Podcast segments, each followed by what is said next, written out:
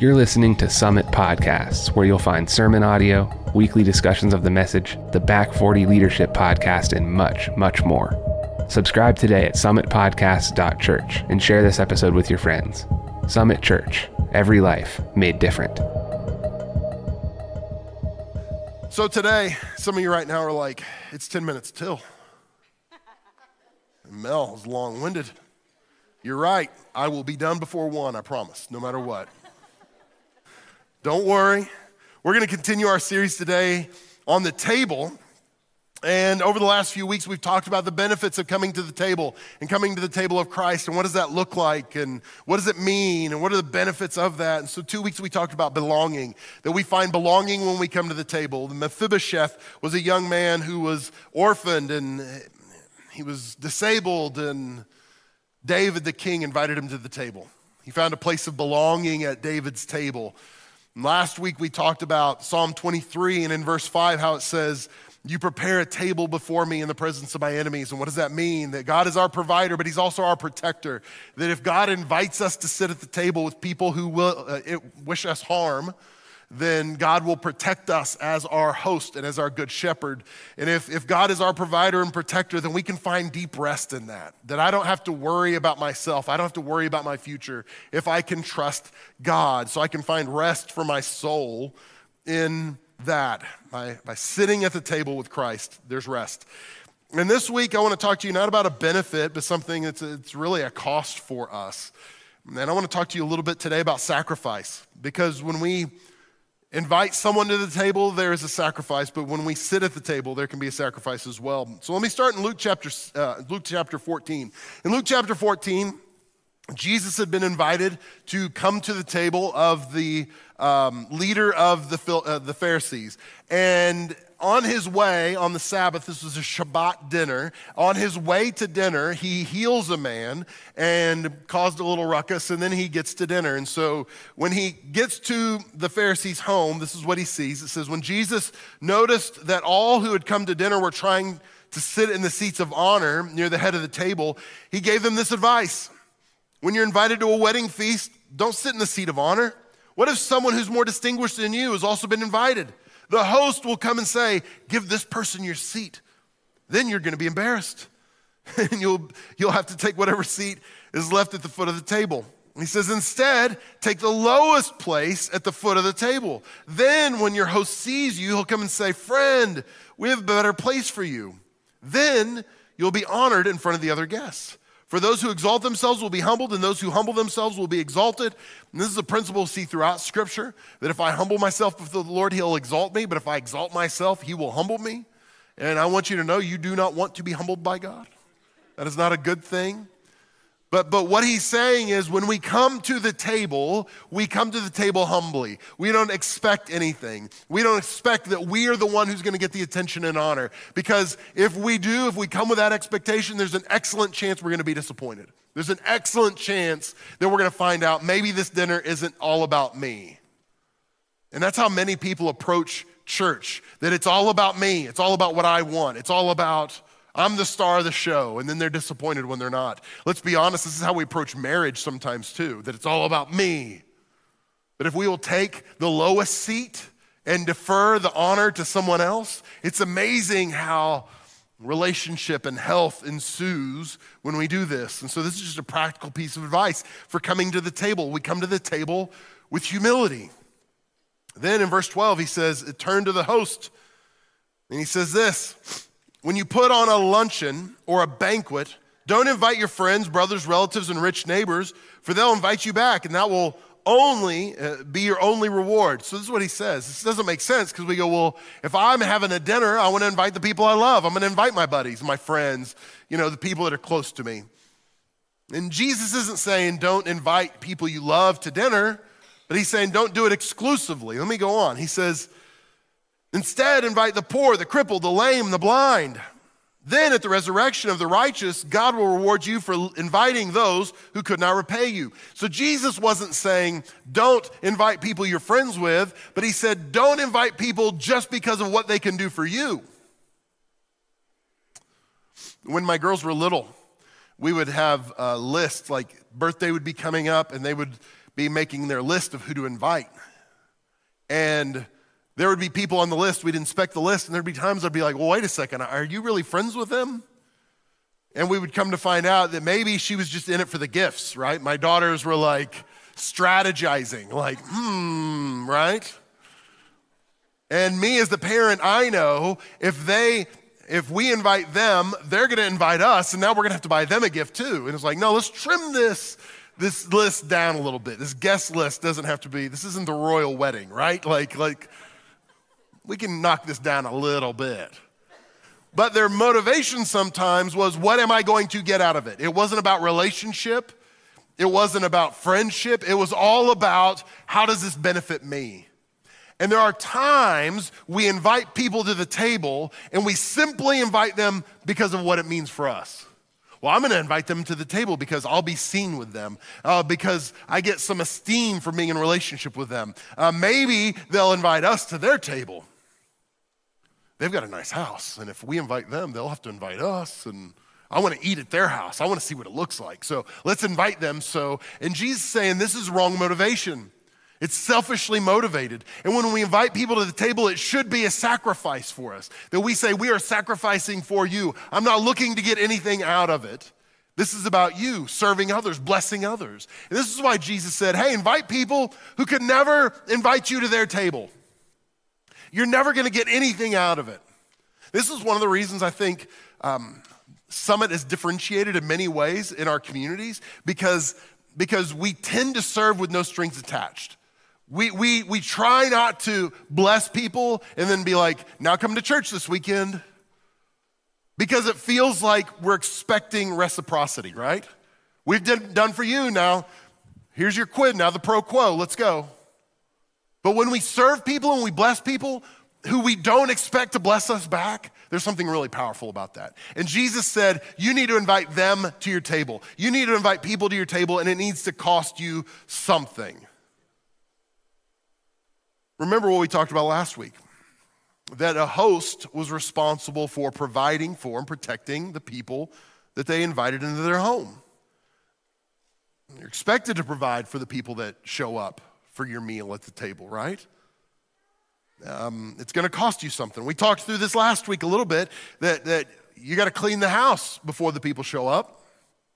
You got to prep the food. You got to go to the store and buy it. You got to select a menu, figure out what you're going to offer.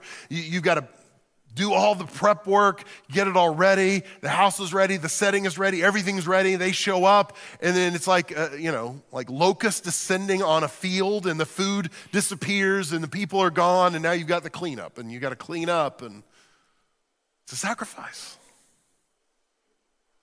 But it's worth it. Jesus says it's a sacrifice to invite people to your table. It costs you time, it costs you money, it's probably going to cost you comfort. Let's be honest, we like to be comfortable, don't we? We like we like stretchy pants. Oh, I watched Nacho Libre this last week. Oh, he's got some stretchy pants. I like stretchy pants. that might be one of our at the movies movies this year, by the way. I'm just throwing that out there. Just saying, it's, it's a contender. We like to be comfortable. And when people come to our house, it's not always comfortable. There's a sacrifice that's demanded. But, but let's be honest, it's not always comfortable going out to other people's tables either, is it? Like if you go to somebody else's house, at least they have to cook, and but it's comfortable being at home, isn't it? And when they invite you to your house, their house, you don't know what you're to get. You don't know what they're going to present to you. And, remember what we said? If you go to someone else's house, if you reject what they present you, what they provide for you, it's, it's you rejecting them. That's why when you go on a foreign mission trip, whatever you have in front of you, you eat it because you don't want to, want to reject them or reject their culture. So you take it, right? That's uncomfortable sometimes. So there was a, a, family, a couple that's been part of our had been part of our church for a long time. Some of you will know uh, Wilbur and Violet Hostler. I love the Hostler so very much. And Violet passed away uh, a while back, and, and Wilbur has gone on to get remarried to a lovely woman uh, named Marion, and uh, now they live out in um, in Lancaster County. And so I miss I miss seeing Wilbur. I miss Violet, and they used to sit right up here on the third row on my right, your left. And Wilbur was a retired minister, and they were just such a blessing to Kim and I. They were such an encouragement and a help and uh, just a prayer support. And I would talk to him at times. I would give him the inside scoop on some things we were doing or thinking. And so uh, after she had been diagnosed with cancer, before she had passed, I was at their house and I was going to talk to them about our new Blairsville location and some things we were thinking and just let them in on some of the stuff I was excited about God doing. And so I'm, I'm sitting at their kitchen table, and Violet's sitting to my right, and Wilbur's sitting across from me. And they say, Pastor, would you like tea? I'm like, Does the Pope wear a funny hat? The answer is yes, he does, by the way. So, they're all right. They get this pitcher out, this ice, I mean, this glass pitcher. They get me a glass out of the cabinet. It's not this like 32 ounce plastic cupware that you get like from fast food restaurants. It's a glass. And they pour the tea and they hand it to me and they say, It's mint tea fresh from our garden. So I take the glass. And I got to be honest with you, I'm not a fruity tea guy. I'm not a mint tea guy. I like black tea. I want it to be bitter, right? And so I'm taking this glass, it's approaching my lips.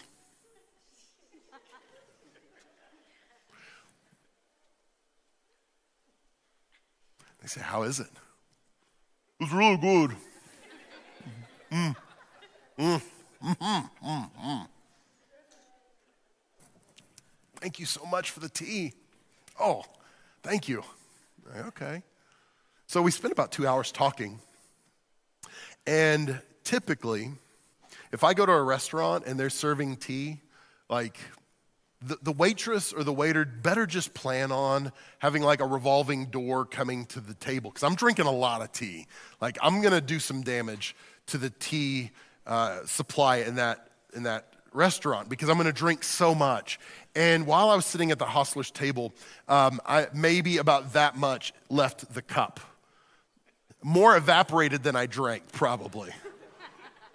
And from time to time, I would move it to my lips and I would just make the sound of drinking, like, you know, but nothing would actually come in my mouth, like, like I was sipping it like it was hot soup or something. Ooh. So I'd just take a little sip, you know, and set it down. At the end of the conversation, we were finished and we stood up, and Wilbur said, You didn't like the tea, did you? I did not. Wilbur, it was terrible. It was horrible. It was like, please don't serve that to anyone you love ever again. Don't, it's just bad. Now, that situation is different because we have a good relationship and I could say something like that to them. But, but let's be honest when you go to someone's house, you don't know what you're going to get. You don't know what it's going to look like. It's uncomfortable and we don't like to be uncomfortable. And the fact is that when we come to the table, sometimes it requires a sacrifice. Not just when we invite people to the table, but when we come to the table, it requires sacrifice. Even Christ's table. And unfortunately, too many times in Western church, we say things like, well, if you just surrender your life to Jesus, your life will be better. Everything's gonna be good. Your marriage will be better. Your life will be better if you just sign on this dotted line. And there's some truth to that. But let's be honest salvation doesn't fix every problem in my life. If you've got a bad marriage before salvation, your marriage doesn't automatically heal after salvation. You're still gonna have problems and issues, you're still gonna have challenges. And the truth is, when we come to Christ's table, it requires something of us. In Luke chapter 9, Jesus is talking. He says this He said to the crowd, If any of you wants to be my follower, you must give up your own way, take up your cross daily, and follow me. If you try to hang on to your life, you'll lose it. But if you give up your life for my sake, you'll save it. And what do you benefit if you gain the whole world, but are yourself lost or destroyed? What does it profit a man to gain the whole world and lose his own soul? He asks this question What difference does it make, right? The first statement he makes in verse 23, in the English Standard Version, he says it this way If anyone should come after me, let him deny himself and take up his cross daily and follow me. Let him deny himself. Uh, today is the 22nd, and some of you, um, you were part of our 21 days of prayer and fasting as we started the year. And uh, I thought you guys look a little happier today. Some of you have eaten like bread for the first time in three weeks or meat or whatever it is. So I know some of you lay down a lot of stuff. Some of you maybe not as much, but whatever it is, it was a sacrifice.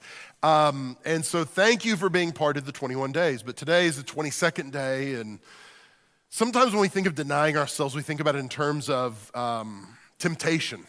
Like, like during that 21 days, maybe you gave up sweets and you know, you know how this is 10:30 at night, you're kind of hungry, you go to the kitchen, you're looking around, and you see that leftover Christmas candy. It's calling to you like a siren, right? And you think in that moment, if I just deny myself, this is what it's talking about. You have to deny yourself. And this is what it, Jesus wants me to do deny myself. And we think this is what it is. Or if, if you were fasting meat during the month of January or the first three weeks, maybe, you, oh, I, I, want, I want some beef jerky. I want some bacon, right? And you're like, I'm not going to do it. I'm denying myself. We feel better about it. But this isn't really what it's talking about. Uh, the, the, word deny in this passage is a, um, it's a Greek word. Uh, it's arneomai. And arneomai, uh, it does mean to deny, but typically it's used in the context of relationship. So, to, to deny someone, to deny oneself, to disregard his own interests or to prove false to himself, act entirely unlike himself. So, this is the same word that was used, we talked a couple of weeks ago about Peter denying Christ. So, when Peter denied Christ, this is the same word that was used there as well. And and when Peter denied Christ, what he was saying is, I don't know that guy. I don't know who he is. I've never met him. I have no relationship with him.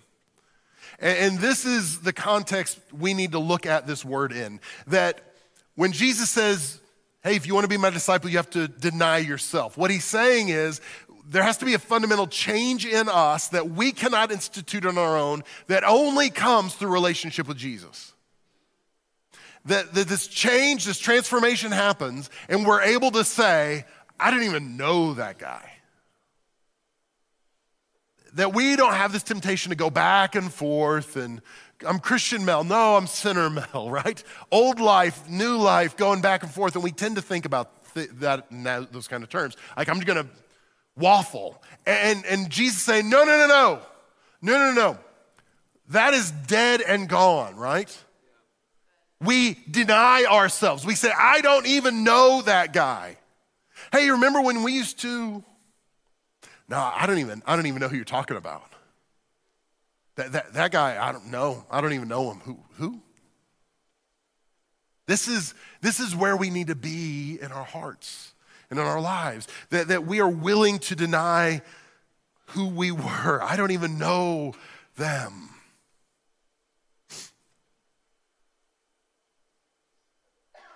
There's a quote says when Jesus calls a man, he bids him come and die.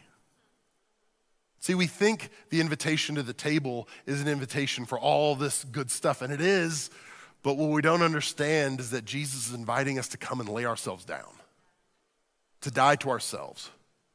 That it's easy to deny who I was and deny knowing my old self because my old self isn't just hanging out in the background. The old self is dead, gone.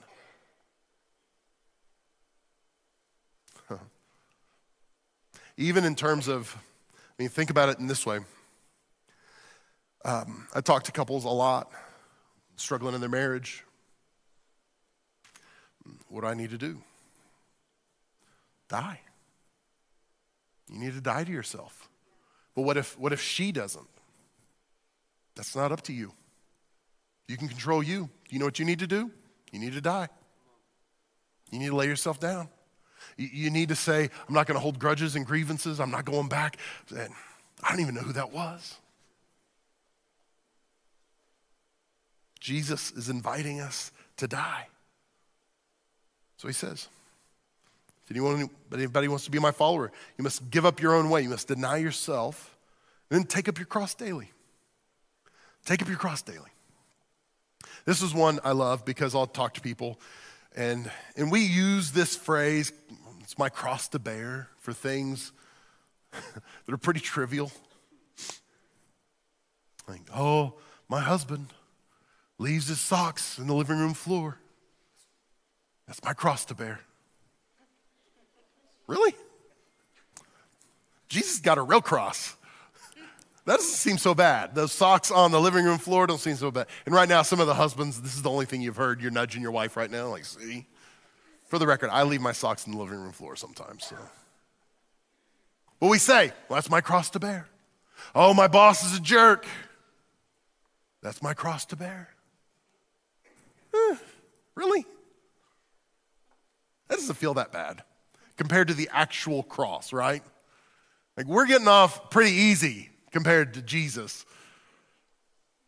And here's the thing when we think about the crucifixion, the Romans reserved the crucifixion for people who were guilty of heinous crimes uh, or people who were guilty of, of subverting the government in one way or the other.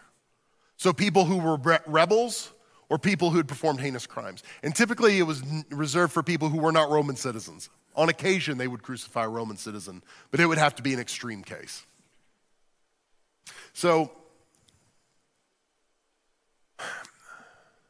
people would be crucified, and typically their bodies would be left for days three or four, five days.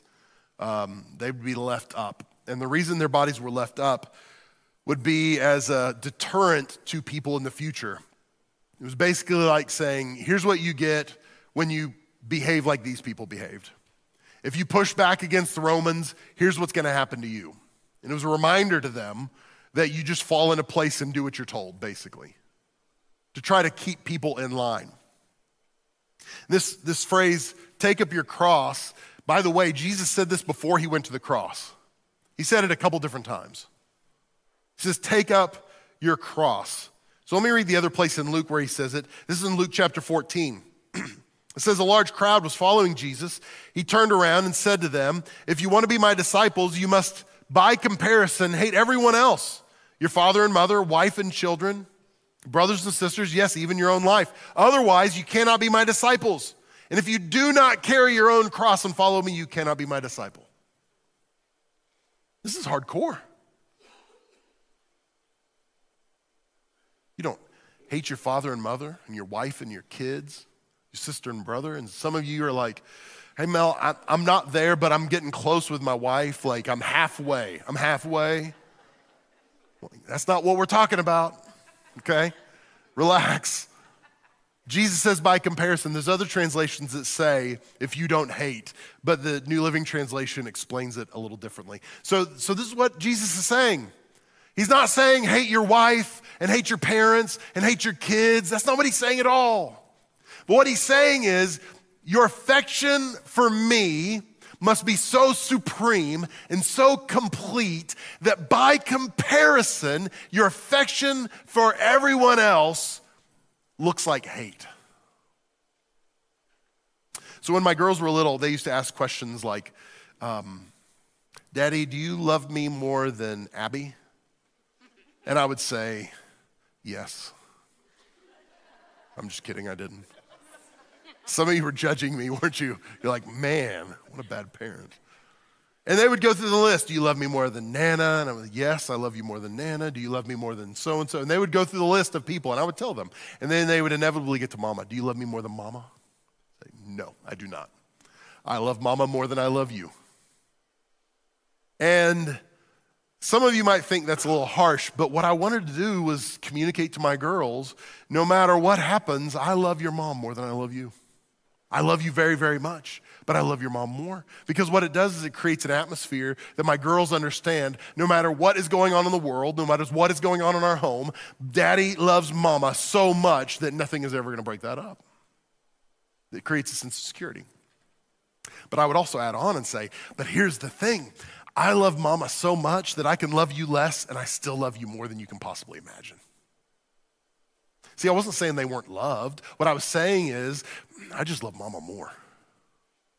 And what Jesus is saying is, it's not that you can't love your mother and father or your spouse or your kids or your brothers and sisters, but by comparison to your affection for Christ, you have to be able to go, yeah, but I don't love you as much.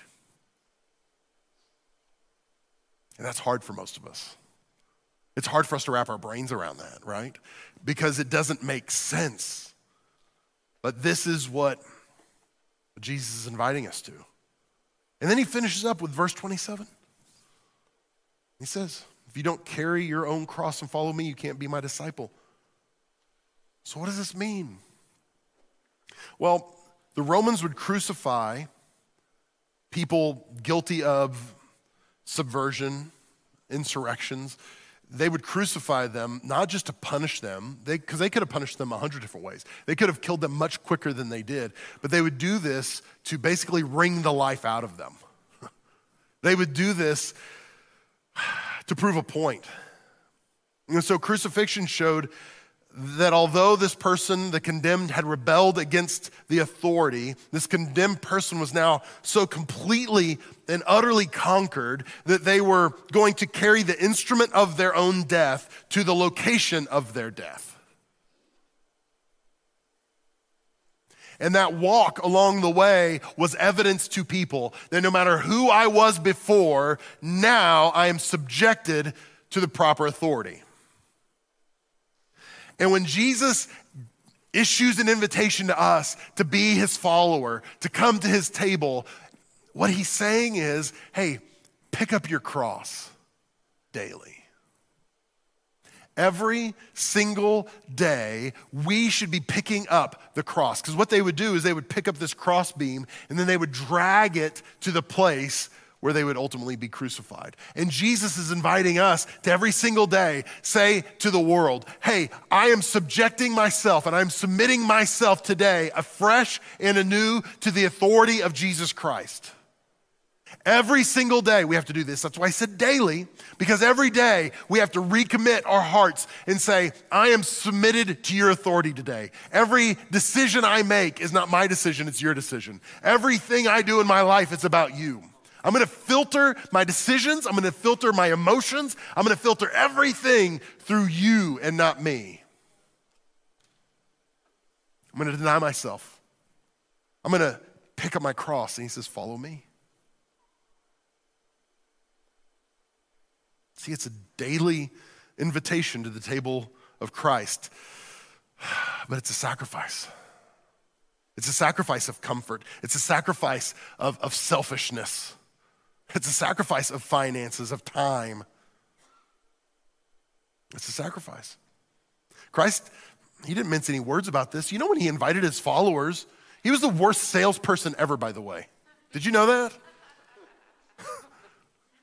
he was like, hey, you got to hate your family if you want to follow me, right? There was one time he said, hey, you've got to eat my flesh and drink my blood. And people were like, ah, pass, right? He would tell his followers, hey, if you follow me, you're not going to have any place to live. Foxes have places to live, but we don't. You think people were signing up for that? He was telling people from the start, this is going to be hard. It's going to cost you something. There is sacrifice required by sitting at the table.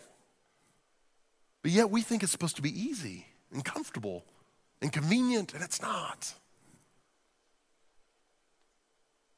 See, the, Take up your cross is about submitting to the authority of Christ. I'm not the boss, you are. My old self is gone. I don't even know him anymore. Matthew chapter 28. Matthew 28, um, Jesus is moments away from the ascension, and he says, I've been given all authority in heaven and on earth. And this is what he says I've been given authority, all authority on heaven and earth. And you know people that have authority. Some of you have authority but your authority is limited. I've got authority in the context of our church, but even my authority is limited. I can't call out the National Guard, right? I couldn't do it if I wanted to. Why? Because I don't have the authority. Um, your boss has authority, but their authority is limited. They may be able to fire you, um, but they can't take away your house. They can't, right? Because they've got limited authority. The President of the United States has limited authority. There's not a figure you can think of or imagine who does not have limited authority except for Jesus. Jesus says, All authority in heaven and earth has been given to me. No one can tell me no, right? I don't have to check with my manager or my boss about any decision. You're talking to the decision maker. That's what he's saying. That's a, that's a big claim. All authority has been given to me. And do you know what he decides to do with the authority? He doesn't make us comfortable, he doesn't make us happy. He doesn't say, hey, I'm just gonna help you live your best life. Do you know what he says? Verse 19. Therefore, he says, because I have the authority, I'm giving you authority. Go and make disciples of all nations, baptizing them in the name of the Father, Son, and the Holy Spirit. Teach these new disciples to obey all the commands I have given you. And be sure of this I'm with you always, even to the end of the age. With the authority, all the authority of heaven and earth that Jesus has, he is inviting us to go and invite other people to the table. He said, You've got a seat but I've got more seats available. Go fill this thing up. It reminds me of a story from Luke chapter 14 where Jesus tells a story about a man who puts on this feast. And they start inviting people. And when it's time for the feast, they're okay, the feast is ready, let's go. People have all kinds of excuses. Oh, I can't. I just bought a field and I need to check on it. Oh, no, no, no, I'm sorry. Uh, I just bought a cow. Oh, I can't. I'm, I'm getting married. They have excuses, and they're valid excuses. But he was preparing for them. And so these people aren't showing up. And the guy who's throwing the party says to his servants, Go to the hedges and the highways. He says, Go to the country lanes. Go wherever you need to go and compel them to come to my house. Compel them to sit at the table. This is what Jesus has done with his authority. He has invited us to invite people to the table, to, to make disciples, to show them the goodness of our God. But it's going to cost us something. You're going to have to sacrifice. But here's my promise whatever you sacrifice, is worth the return. See, some of you, God might be speaking to you right now. He might be speaking to you about a call to ministry. God, my job's too good. I don't know if I could do that. It requires sacrifice. Maybe, maybe God's talking to you about that neighbor that you've avoided, but you know you're supposed to talk to about the Lord. Just walk across the street, take them some brownies. Go build a relationship with them. It's going to cost you something to do that. Maybe God's speaking to you uh, about taking some time off of work and doing a, a short term, three month mission trip with Overland Missions. Saying, okay, I'm going to sacrifice. This is going to be a risk. But is it if God's telling you to do it? There's a story in Matthew uh, chapter 13, Jesus tells a story, two stories. He said, The kingdom of God is like, it's like this field, it's treasure that's buried in a field. And this man stumbles upon this treasure in this field and he reburies it and he sells everything he has so that he can get enough money to buy this field. And he does it.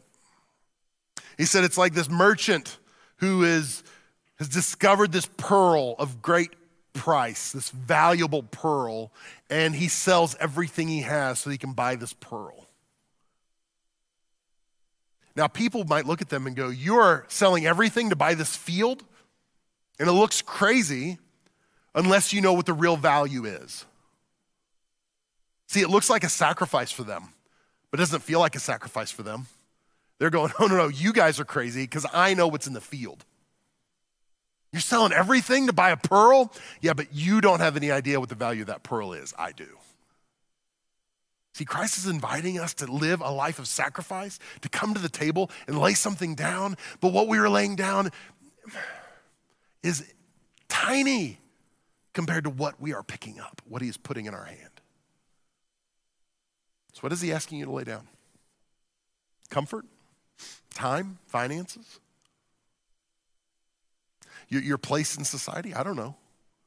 The Holy Spirit's dealing with you right now. I'm going to turn it over to Pastor Colin there in Blairsville. He's going to give you a chance to respond. I love you guys more than you know. I'm so glad I get to be your pastor. God bless you. Let's pray together in this room. Lord, thank you for loving us. Thank you for being good to us. Thank you. Oh, that before we could ever come to the table, you sent Jesus to be our atoning sacrifice. He laid down his life sacrificially for us, made a place for us. I thank you for that. Everything we do, everything we have is because of him. So, Lord, thank you for what you've done. I pray today, if there are those that are here that don't know you, let today be the day that they say yes, that they surrender their lives to you, that they see that there is cost associated with it, but the cost that's associated with it is more than worth the return. God, minister in us. Lord, I pray for those that are here today that would say they're Christians, but maybe they're struggling. They're struggling with the sacrifice, they're struggling with what it looks like. And I just pray today God, you'd give us hearts that would say, I'm going to deny myself. I don't even know that old person anymore. I've got a new life in Christ. And God, help us to pick up our crosses every day, that we submit to your authority, we submit to you and who you are and what you want for our lives. God, I pray that that would be a daily routine for us, that we would acknowledge and submit to your authority, individually and corporately as a church. So, God, have your way with us through these next few moments. Now, with nobody looking around, with your head bowed and your eyes closed, if you're here and you'd say to me, Mel, I'm not really serving God, I'm not in a relationship with God, but I want to be. I, I'm, I don't care the price, whatever it takes. I want a seat at that table. I want to, I want to know Christ. So I'm just tired of the life I'm living. And I want what he has to offer. If that's you, would you be bold enough to put your hand up real high where I can see it? You can put it right back down. Yeah, thank you. On my right, I see you. Yeah, a couple of hands. Who else would say, That's me, Mel, pray for me? Yeah, thanks, sir. On my left, I see you. Yeah, a couple of hands on my left, the back, I see you both. Praise God. Who else would say, Mel, pray for me? Yep, I see you. Awesome. Awesome. Just a few more seconds. Anyone else want to join these?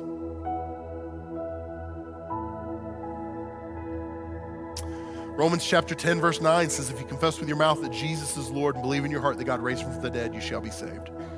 So we're going to pray a prayer out loud, all of us in this room, and we're going to confess this with our mouth.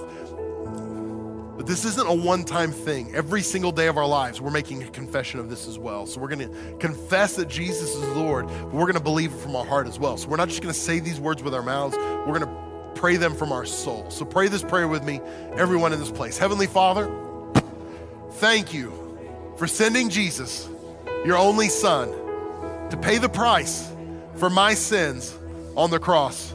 From this day forward, I commit my life to you. Use me for your glory. I'm never going back to my old way or my old life. From now on, I'm yours. In Jesus' name, amen. Amen. Can we give God a round of applause this morning for what he's done? Thank you, Lord. Listen, if you prayed that prayer and you meant it, whether you raised your hand or not, Scripture says you're a new creation. The old is gone and the new has come. So we want to help you on your faith journey. We want to help you with the next step. So help us help you. The simplest thing for you to do would be to either fill out the card in the seat back in front of you, take it to the info center when we're done here in just a minute. Uh, give it to them. They're going to give you a new Bible, and they're going to get some info from you. And uh, in the next couple days, one of our team is going to reach out to you and help you begin to grow in your faith. You can either do that, or if you prefer, you can simply text Summit PA to 94000 and let us know about your decision. Text Summit PA to 94000, whether you're here in the room or watching online. And, uh, and somebody, we're going to text you back. We're going to get some info from you and get resources in the mail to you to help you begin to grow in your faith. But we want to help you grow. We want to help you become who God wants you to be. And uh, so thank you for taking the first step in your journey. Here's what's going to happen right now. These guys are going to lead us in one final song. We're going to sing together. While we're singing this final song, some of our staff and prayer team are going to be here at the front of this room. And if you'd like prayer for any reason at all, no matter what it may be, our team is here to pray with you. Maybe you need a physical healing in your body. Um, we'd be honored to pray with you about that. We believe God is a healing God and He can do it today. Uh, maybe you're here today and you just you want to be empowered by the baptism of the Holy Spirit, we'd love to pray with you about that. No matter what it may be, anything in between, we're here to pray for you about any needs you may have. So why don't you stand your feet all over the room? We're going to worship together one more time before we go today. But guys, I love you more than you know, and I am so glad I get to be your pastor. God bless you. Have an awesome week. If you enjoy this content, please let us know by rating and reviewing the podcast. You can also contact us at summitpodcast.church. Remember to share this episode with your friends and on social media. Summit Podcasts can be found on Apple Podcasts, Spotify, wherever you listen to podcasts, we're there. Thank you for listening to Summit Podcasts, and we will see you in the next episode.